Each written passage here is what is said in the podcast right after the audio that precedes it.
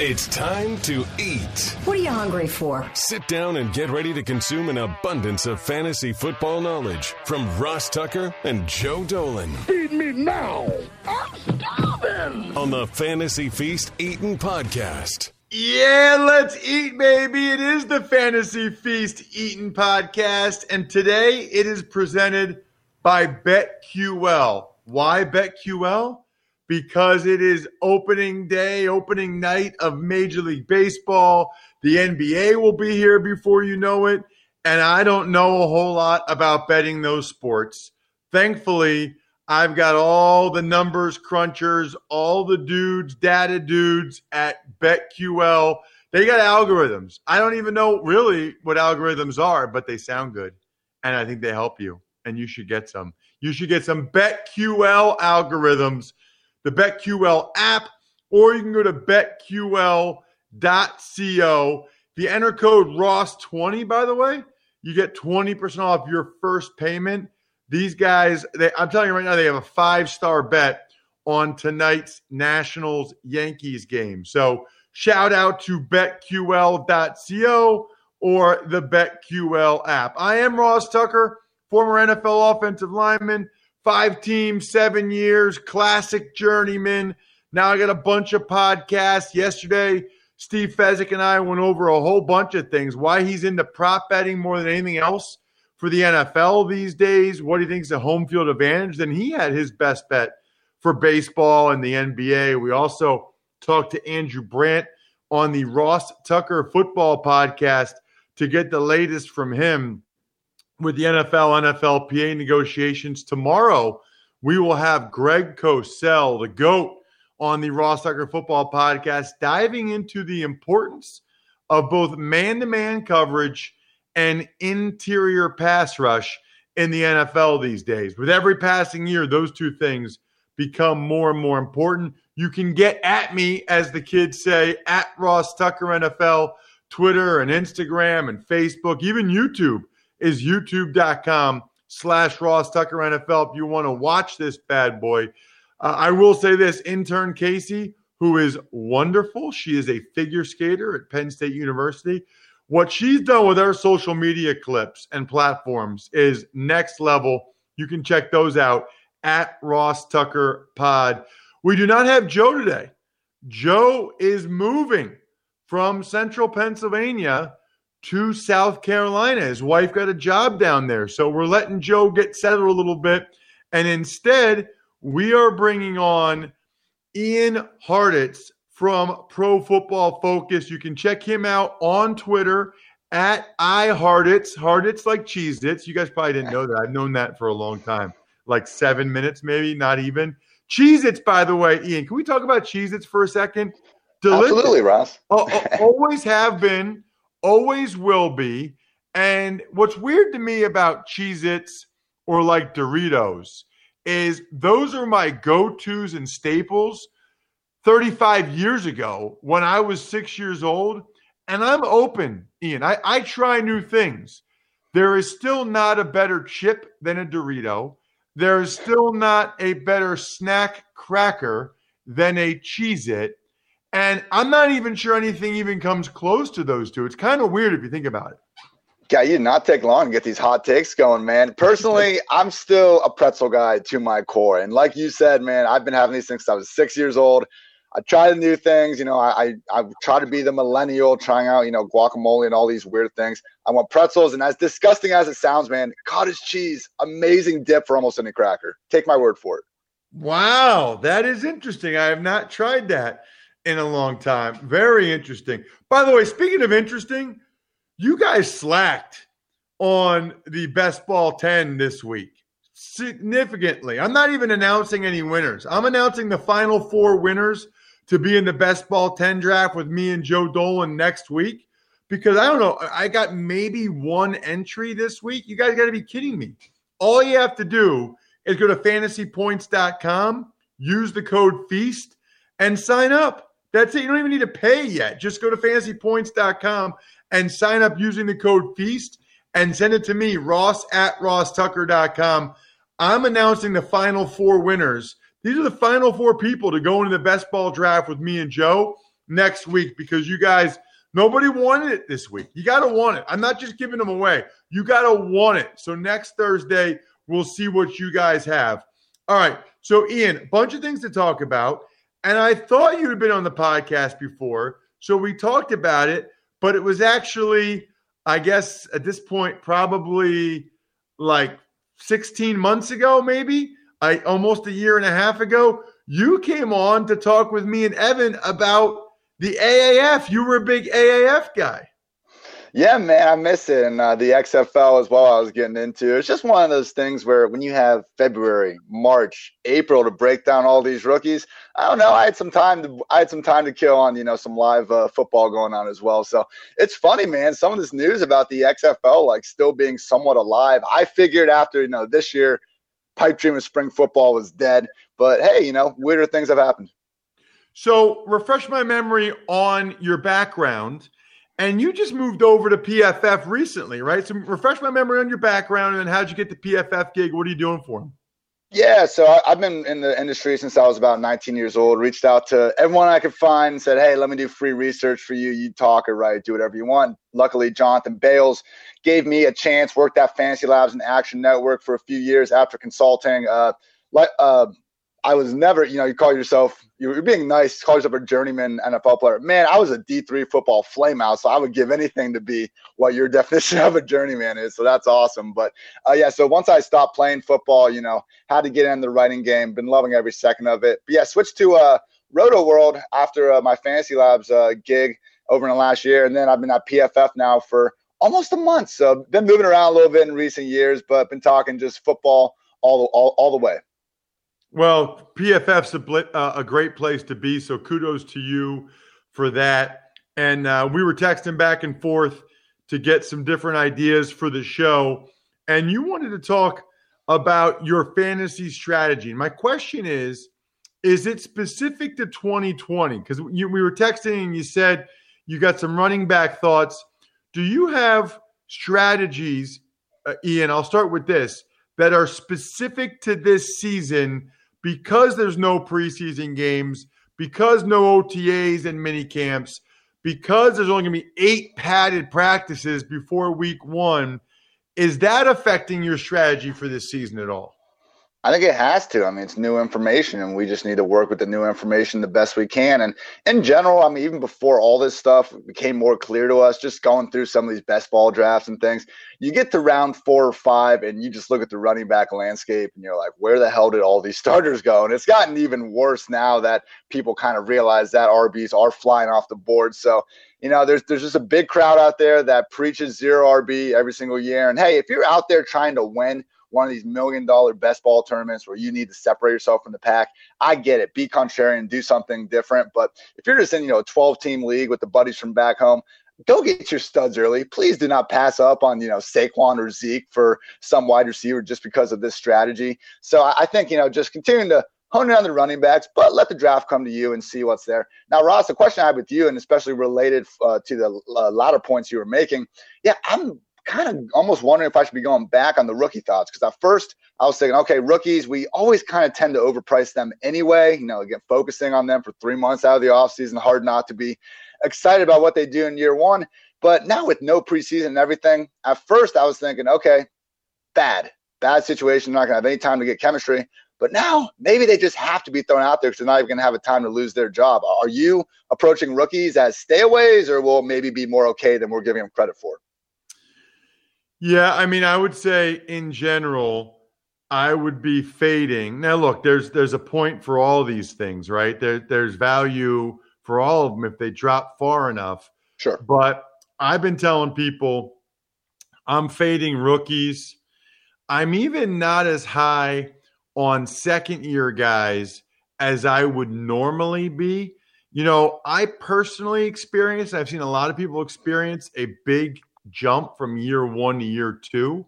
I made an enormous jump, but part of that was building up the confidence after going through my rookie year in OTAs, mini camp, and like. So here's the reality: when when I was a rookie, I was just, what is going on? I'm trying to make the team, whatever.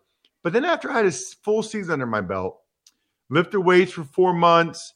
When we came back for the start of year two, I really felt like I belong. Like I'm as good as any of these guys. I should start. Like it, it was just a different mindset. So I don't know how much, if any, of that year two boost, year two bump, year two jump, whatever you want to call it. I don't know how much these guys will lose as a result of no preseason games, no offseason program. I don't think it's a lot, but I do think it's something. I do think it's a, a there's a little bit of value there. Yeah. I think it's more for rookies. You know, eight padded practices for rookies before they go out there. Whoa! I mean, that is brutal. So, so I, I'm nervous about for those guys, and there will be guys that are studs and they're able to overcome, and they're good anyway. The other things that I'm hesitant on this year are, you know, skill guys that are in new places because they're just not going to get the same amount of reps to be as comfortable in the new system or with the new quarterback for a tight end or wide receiver. You know, the other thing to look at too, Ian, is offensive line continuity and chemistry. You know, I, I like that the Jets threw a lot of resources at it, but those guys aren't getting a chance to really play together and know each other all that well.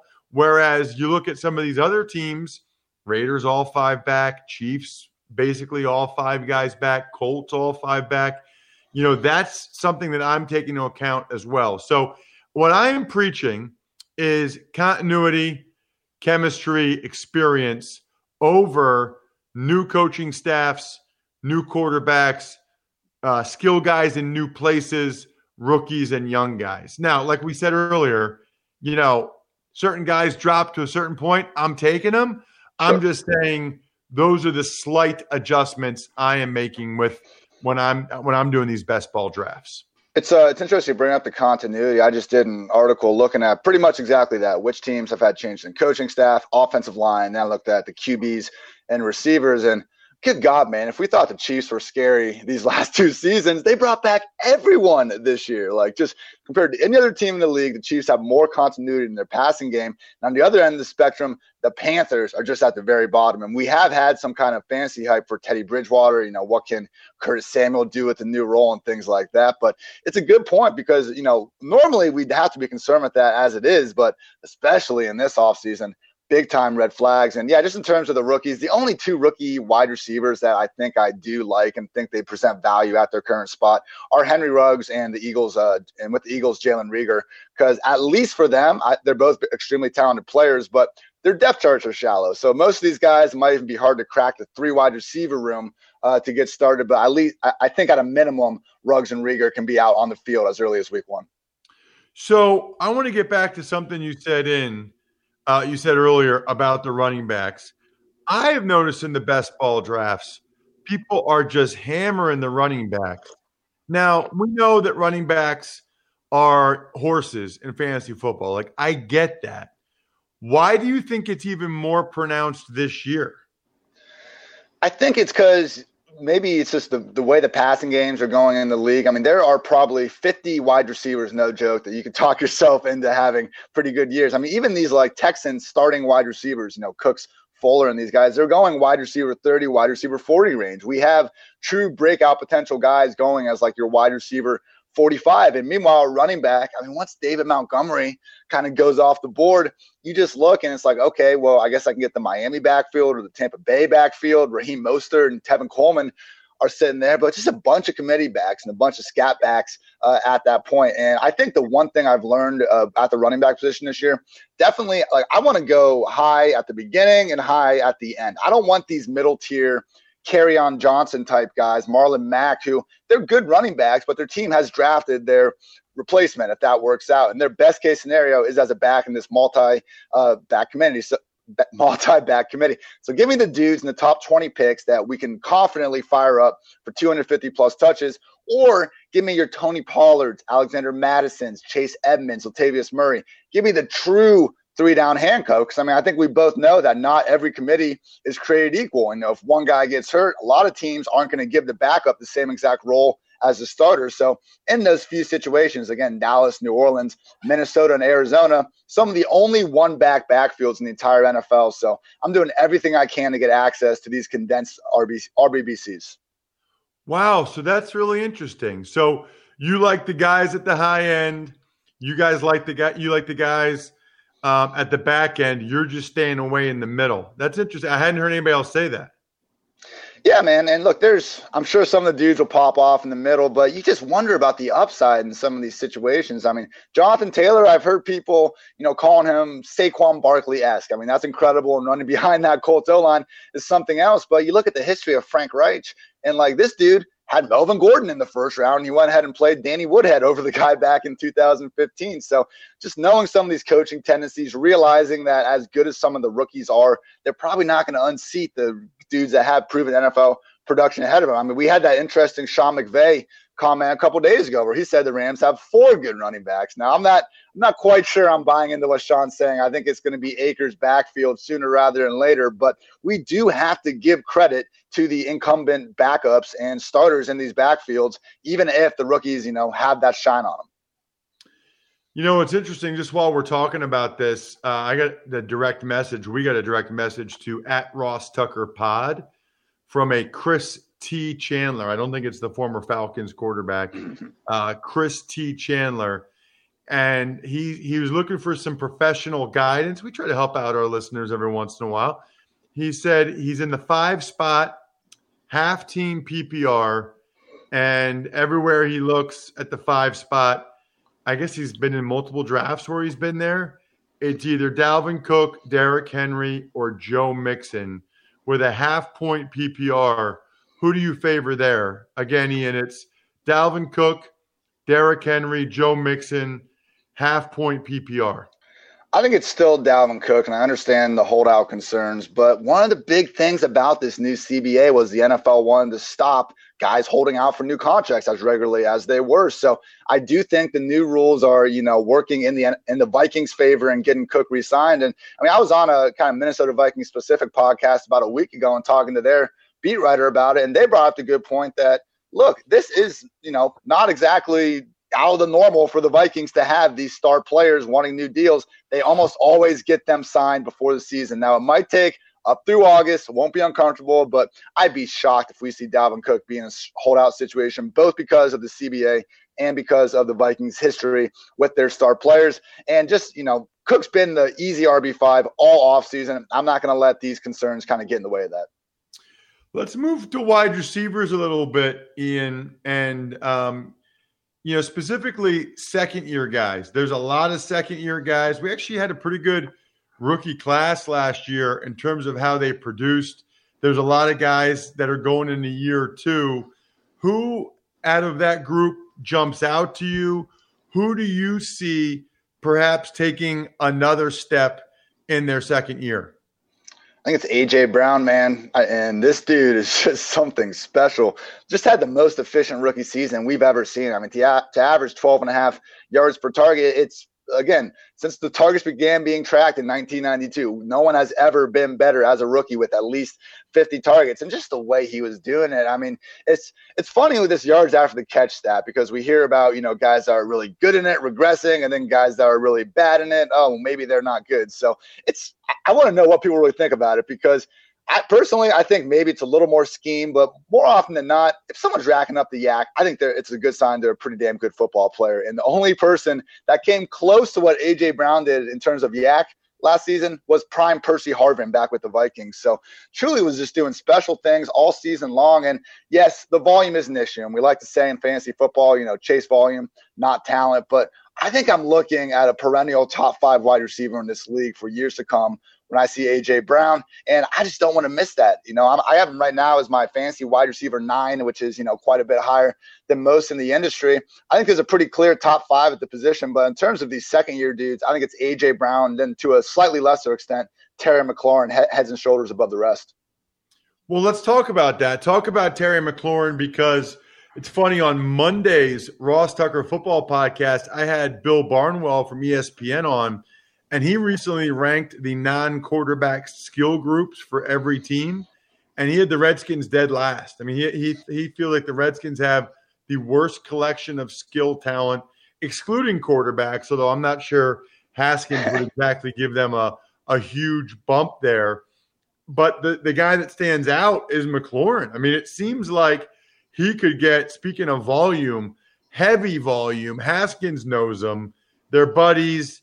They don't really have a whole lot else. Could be a huge year. They, they're probably going to be losing a lot of games. Could be a gigantic year for McLaurin, I feel like like his target ceiling is out of this world. I mean, even before Kelvin Harmon got the torn ACL, I mean, it, it, didn't matter. I don't think that would have changed Barnwell's rankings at all. And I'm with you, even adding Haskins there. But just did an article looking at this because, you know, we do wonder, like, okay, at what point does being a great wide receiver, you know, McLaurin's great, Adam Thielen's great, but at what point does being the only option that defenses have to worry about become an issue? And, you know, in fantasy land, it's just not something that's been all that prevalent. If you are a wide receiver one getting fed targets, you don't even need a great QB. I mean, it was something like 43% of top 24 wide receivers over the last 10 years haven't even had a corresponding uh, fantasy QB one. So I'm really not worried about the lack of weapons around him because that's going to be more targets for McLaurin. And if this was a situation where, you know, we, we watched the film McLaurin, he was just kind of benefiting from, from some busted coverages and things like that, maybe there'd be more concern. But this dude was taking it to Darius Slay, to Byron Jones, like making some of the league's top corners look human for stretches. And, you know, the big concern with Terry last year was he was just going all world mode with Case Keenum under center. Haskins came in just a messy situation. I mean, to throw that dude in the fire like mid game against the Vikings, and then, hey, Dwayne, first start, you know, have fun going to Buffalo. It's no wonder he didn't have the best start to his NFL career.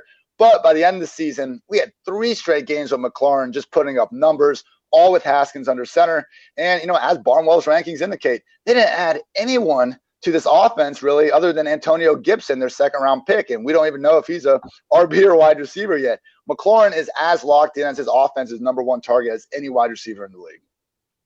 So, as I mentioned earlier in the show, right when we started it, Ian, um, I don't know a whole lot about betting on baseball. I know this is good though.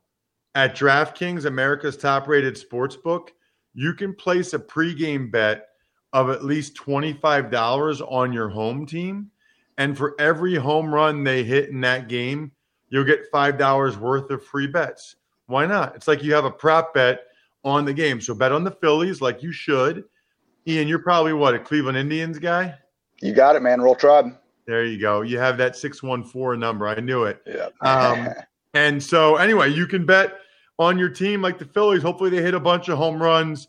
Either way, you know, football season just about here. Download the top rated DraftKings Sportsbook app now. You got to make sure you use code Ross when you sign up. You can download it and use the code Ross no matter where you live. For a limited time, all new users get a sign up bonus up to $1,000 in the legalized states. Think about that. Sign up bonus 1K, a cool thousand, or as the guys would say in the league, a G. You get a G just for signing up. Just enter your code Ross when you sign up. Only at DraftKings Sportsbook. Must be 21 or older. New Jersey, Indiana, or Pennsylvania only. Bonus comprised of a first deposit bonus and a first bet match, each up to $500. Deposit bonus requires 25 times playthrough. Restrictions apply. See DraftKings.com slash sportsbook for details. Gambling problem, call 1-800-GAMBLER or Indiana, 1-800-9 with it. It's funny, Ian, I still remember after my rookie year, you know, there'd be like football camps in the Virginia, you know, Northern Virginia DMV area. And, you know, they pay Redskins to go to them. And I remember being like, how much is it? And the one, because they were asking me to go, and the players were like, it's a G. I was like, all right, let's do it. Yeah. So now my wife, my, I remember telling my wife that, and she's always like, anytime something's a thousand, she'll be like, it's a G. It's a G. I don't know. I don't know why it's either a G or a K. I don't know, but it's it's both. So, uh, speaking of players and quarterbacks and Haskins, I know you've done some work on quarterback mobility and injuries, and I I'm always fascinated by this, and I wanted to find or hear from you what you found out when you dug deep into that. Yeah, you know, you mentioned before with those best balls over with the guys at Fantasy Points, but they have a real sharp uh, doctor dude working for them, Mr. Edwin Porras, and you know he kind of brought my attention to this, you know, and just looking at injuries for when they're happening, these QBs, and rushing QBs only get injured once every 236 designed runs compared to stationary and scrambling QBs getting hurt once every 92 to 93 plays. So this idea that because Lamar, Josh Allen, Kyler Murray, I mean, those are only three quarterbacks that had at least 50 design rushes last year. This idea that they're just going to get hurt because this can't persist, it's just not backed up in any evidence we have. And to me, it makes sense. Like why, and you know, especially Lamar and Kyler, you see these guys moving on the field. They look like the best athlete on the field a lot of times. Why, when they're taken off with blockers, is that more dangerous than someone you know like Roethlisberger Jared Goff sitting in the pocket where defenders can pin their ears back. I mean, Ross used to be an offensive lineman. I'm sure it must have been great to have a quarterback back there that you you know even if you weren't perfect on every single play, they can make some dudes miss and you know bail you out. Yeah, so it's a good point. I'm glad you brought it up. Couple things on this, right? If if you're a stationary quarterback in the pocket, you are vulnerable to getting hit from the blind side, which can lead to injuries. And because your legs are locked into the ground, you're very vulnerable for knee and ankle injuries, I feel like, or a throwing motion injury, right? Whereas when you're running, it's really not the running or the injury from running. I feel like it is the volume over time, the impact that that has. Now, I don't think that that should really have any impact on Lamar Jackson or Kyler Murray they're young, and if you watch them, they really don't take that many shots. They usually do a pretty good job of getting out of bounds or sliding or whatever. I do think it has had uh, it's taken its toll on Cam Newton over the years. I, I do believe that, and even if his specific injuries, you can't point to that. I just think he's not the player he once was because of how vicious he's been. But in fairness, there is nobody else running like him. I mean, maybe Taysom Hill out of the Wildcat, but there's nobody like these quarterbacks that run. None of them are like lowering their shoulder and chucking dudes like Cam was. Even the ones that run, they know to get down, they know to get out of bounds. I think it's a good point. Um, and I'll be curious. You know, I, I said this last year. People, there's like a whole, there's like a whole group of people out there, Ian, that are like just waiting. They've got tweets in their drafts, in their saved folder for when Lamar Jackson gets hurt, that they can just hit send. See, I told you, you just can't do that in the NFL. Like, dude, they're going to come out of the woodwork when it happens. Which, by the way, if he has a whole other year where he stays healthy again, like he'll eventually get hurt. But if he, I mean, if he has two full years where he doesn't miss, it's like okay, well, he probably would have gotten hurt if he was in the pocket too. So I think your point is well taken. I like the data that you have. I think even if you take a vicious shot as a runner, you still know it's coming.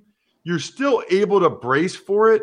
So unless it's a concussion or maybe a shoulder injury, I, I, I don't think you're going to have a serious injury. Now you're going to get bruised and battered a little bit. You're going to get beat up a little bit, but I still think you're more susceptible to injuries that cause you to miss time when you're in the pocket because of the nature of the posture that you're in and how exposed you are when you're about to throw the football.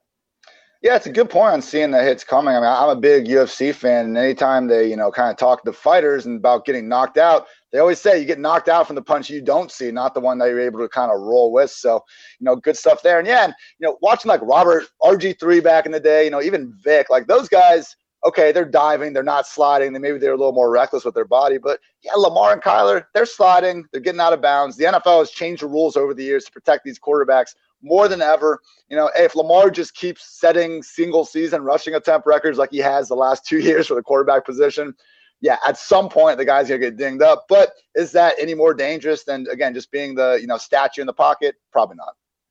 How high is too high for those guys this year to take him in drafts? Lamar Jackson and Kyler Murray. I mean, a lot of people are expecting a big boost from Kyler Murray. I mean, people there's MVP talk about Kyler Murray. Yeah, man, he flashed that ability at times last year, but I think we're probably still a year away. I know some people have compared the 2020 Cardinals to 2019 Browns, and as a team, I, I could see it. Like, I don't think the Cardinals are going to shock everyone and go 12 and 4 this year or anything like that. But in terms of fantasy, I mean, you still got to treat Kyler like anyone's idea of a top five QB. And it's just that rushing floor. And we saw it last season, and Lamar has it, and even Mahomes has it, man. That's the scary part. This dude ran for 22 touchdowns in his last 25 games at Texas Tech. And we started to see when he got healthy again in the playoffs. I mean, that run he had against the Titans for like 25 yards in the end zone was just absolutely absurd. So, these rushing quarterbacks all need to be in the top of the list in terms of like where in the draft. I'm not getting Lamar and Mahomes most of the time because they're kind of going those top three round range. But I mean, it's Lamar, Mahomes, Dak, Kyler, Deshaun Watson, Josh Allen, Russell Wilson. And then there's a teardrop because I just think that the rest of the league doesn't offer the same sort of dual threat ability. And fantasy football is truly a cheat code. It's like, you know, the receiving running backs and how they change things in football because they give you the RB workload on the ground and also stuff as a receiver.